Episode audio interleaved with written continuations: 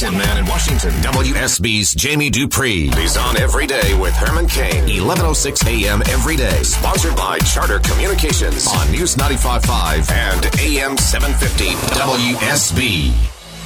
We are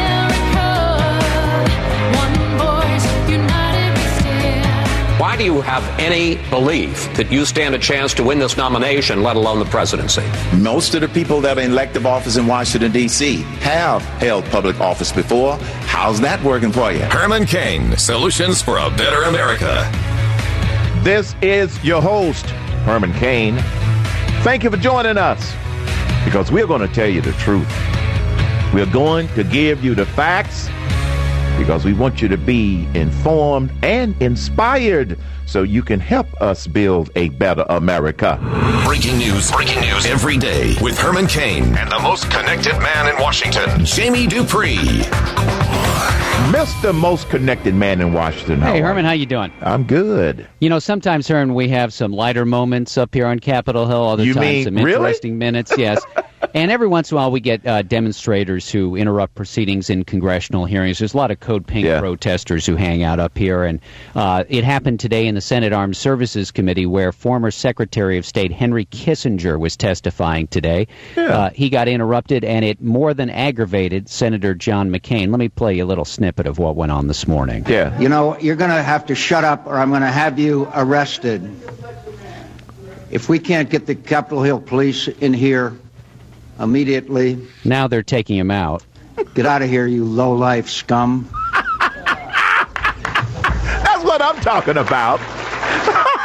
That's uh, Senator John McCain today in the uh, Senate Armed Services Committee. Of course, I'm immediately uh, trying to figure out how to make that my uh, my ringtone on my phone or something like that. All right, I think a lot of people want a ringtone to let you low life scum. That's the only part that you need. What was what were they protesting about? Uh, I think uh, still talking about uh, that they wanted him uh, him Kissinger arrested for war crimes dealing with Cambodia and the Vietnam War. You're Now, how about that for me. taking one back? Yeah. Now Kissinger is in his 80s. Oh, at least I think he might even be closer to ninety. Yeah. how futile! Hey, you know, um, beauty of this country. You can Yeah. protest on anything at any time, Yeah, anywhere, but you, anytime you don't want. have the right to go interrupt a In fact- formal session of Congress where they're trying to do the people's business. They're There's trying. a, there's a little area where you walk back from the Capitol underground to the Russell office building, one of the closest one to the Congress, and it's a it's a public area inside that. You can't uh, you can't get to the building to the Capitol building through there unless you have the proper ID. But the Code Pink protesters sometimes hang out right there because they know they'll see a lot of senators, Yeah. and they sort of uh, razz them as they go by on a variety of things. So yeah, it's uh, Amazing. It's sometimes and, and, and same thing happens outside on the plaza. Sometimes you know members of Congress will be walking out there, they'll get harangued by people who are just sort of professional demonstrators up Yeah. here. So yeah, Well, um, you know, the same thing happens around WSB when I you know, When you- leave. and- when you go to work, you, know, you we get got the, what do you call yeah. them, the pink whatever. Yeah, exactly, yeah. Shady B and I get harassed on a regular basis, There you know. now, let me go back and uh, divert back to Kissinger for just a moment. It reminded me that when I was running for president, I had the honor of having breakfast with Dr. Kissinger. And my impression of him was one, one of the most perceptive individuals I have ever met. Uh, and if you thought he got a lot said in a few words when he was in front of the camera, have breakfast with him. It was the same thing. One of the most impressive uh, individuals I've ever had the opportunity to sit down and meet with. So he's a he's a he's 91. I just took a quick check. 91. So I got to tell you, I was I, I was just thoroughly honored and impressed, and we had a great breakfast and great conversation. All right, All right, in terms of news up here, it looks like uh, we're going to have a final vote uh, this afternoon, late this afternoon, on the Keystone XL oil pipeline bill in the Senate. Uh, I think uh, enough Democrats have been satisfied that Republicans have allowed votes on enough amendments on the Senate floor. This debate will have stretched almost a full three weeks. And so they'll get that passed later today. The only question then is will the House just accept some of the minor changes that were made to the bill by the Senate and then send it on to the President, or will we have some negotiation? I figure what the House will do is just accept the Senate bill, kick it on down to the White House, and have the President veto it.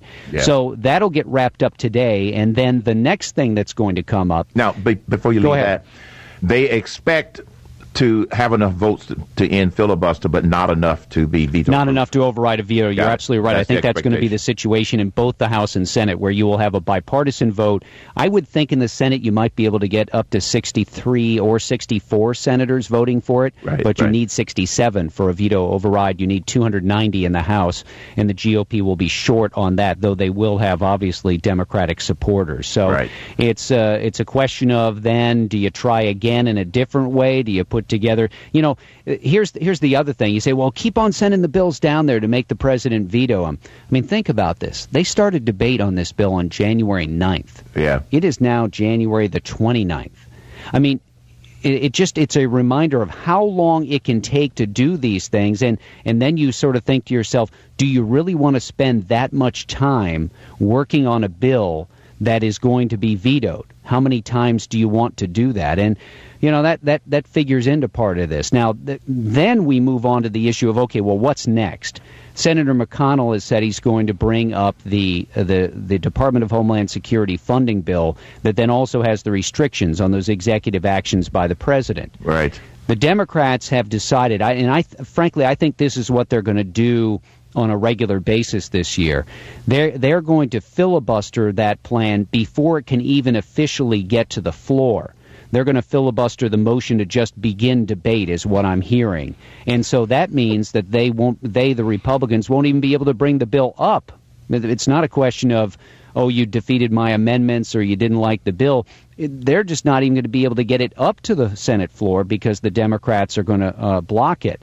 I think what maybe the emerging kind of strategy that I'm seeing from the Democrats, I think, is going to be they'll block as many things as they can in the Senate, Herman, rather than have the bills get down to the White House and have the president veto them. They'll act as sort of a, uh, you know, to weed out a lot of those things and not not force the president into being uh, Dr. Veto or anything like that. So that's what we're hearing right now is that the Democrats may just totally block this plan from Republicans on immigration, which then raises the question of okay, well, if you've got to get that done by the end of February, then what's next? If the if the Democrats do block that next week, what should the Republicans come back on it with? So uh, they're going to have to figure out what their next move is as well. I wish there were more stories being written in the media about this blockage strategy that they're in, already employing. Well, remember, you've uh, I mean, we've we've written about it earlier this week. They had their first successful filibuster. The Democrats did. Yeah. So you know you'll hear about it when they take this vote next week as well. And I don't think it should surprise anybody. Just as Republicans block stuff, Democrats will too. Now that they're in the minority, but I always enjoy watching the the party that that just criticized filibusters and delaying tactics now embracing them like they're the greatest thing since sliced bread. Right, right. Seems like uh, Loretta Loretta Lynch, the Attorney General nominee, is going to go through smooth sailing. Yeah, I, you know, look, I, I think she uh, she was a very effective witness yesterday. Frankly, Herman, she seemed to be very much at ease with being in the political arena yesterday. Uh, uh, senators were, look, I, I think a number of Republicans didn't like her answers. They liked her, but Senator Grassley opened up day two of the hearings today by saying that he felt like she gave a lot of indirect answers. Uh, but I'm not sure they're going to get her to get down in the details of a lot of things. She sidestepped a number of questions about uh, detailed items related to the president's uh, views on executive actions on immigration and more.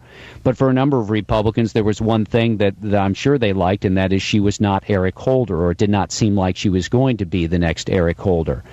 And uh, at this point in time, I'd have to bet that um, you know it might take a few weeks, but by the end of the month, later uh, end of February or so, that she'll be confirmed by the Senate. There will be Republicans who vote against her, just because I think that's sort of normal.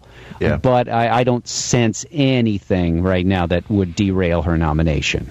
Very good. Um, it's estimated that six million Americans are going to owe tax penalties for not having health insurance. Yep, that's the word. You know, this is the Wow. uh, the whole thing with the Obama health law and the individual mandate. Yesterday, officials at the Treasury Department telling reporters on a conference call that they think that probably six million people, when you get your tax forms uh, in in coming weeks.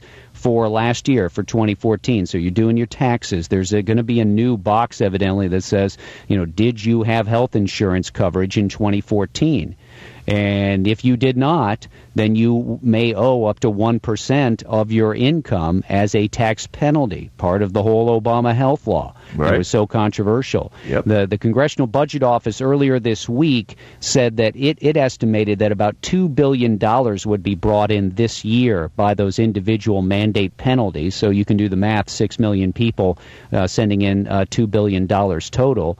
And the thing is, I think most of these penalties will hit. I mean, think about it most people get their insurance through their job, so they're not really going to be subject to this. It's the people who've either lost their job, Yep. been unemployed, or self-employed, or maybe just sort of you know in between.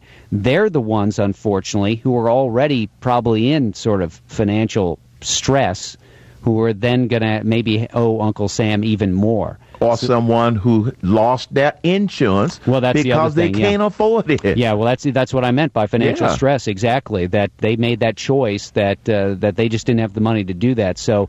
I I'll be interested to see the final figures on how they shake out. I was looking at the numbers from the Congressional Budget Office over the next 10 years, and their estimate was that it would it would sort of creep up over the years from 2 billion a year to about 5 billion a year in terms of the number of people who would decide to pay the penalty rather than uh, buy health insurance coverage. That is ridiculous. Now, uh, Speaker Boehner, oh, by the way, how will people uh, verify, or how will the IRS verify that you check yes or no, whether it's yes or no? Yeah, well, that's the other thing. I mean, that that, that, came to my mind immediately. That couldn't you just check yes and Yeah. everything's fine?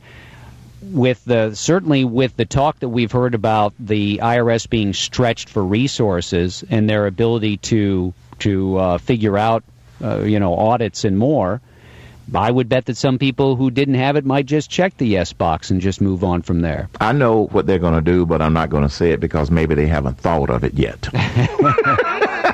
now, one other quick question. Speaker Boehner said that they are working on an alternative to Obamacare. Did have any of the members said timing wise about when they expect to have that alternative on the table? Uh, no, no. Listen, I mean, remember it was about this time last year they talked about, oh, we're going to get an alternative out there. Yeah. I mean, don't take this as a slam against the GOP. It's not. I just think that it's it's just the situation of the health system. There is no easy quote unquote fix Right. Repealing and replacing the health law. There's lots of ideas out there. You and I have discussed this a number of times. It's not that the Republicans are short on ideas, but they don't agree on one thing. I mean, just look at their disagreements recently on immigration and on abortion and uh, the leadership of their party and more. They're of many views. And I would bet that there are a lot of views on uh, if you sat everybody down in a room, whether it's uh, Senate Republicans or House Republicans, and said, "Come on, uh, people, let's put together a plan." I'm not sure they'd come up with one really quick. And so that's where we are now. We'll have another repeal vote next week in the House. But as for replacing the system, nothing coming from Republicans at this point in time in terms of a plan that they could bring to the floor of either the House and Senate and vote on. It's not going to be quick, that's for sure. I don't think so, Herman. Thanks, Jamie. See you tomorrow, buddy. You're listening to the Herman Cain Show. Breaking news, experience, and insight. Herman Cain brings it to you every day on the radio and at hermancain.com. Coming up, rapid fire at 877 310 2100.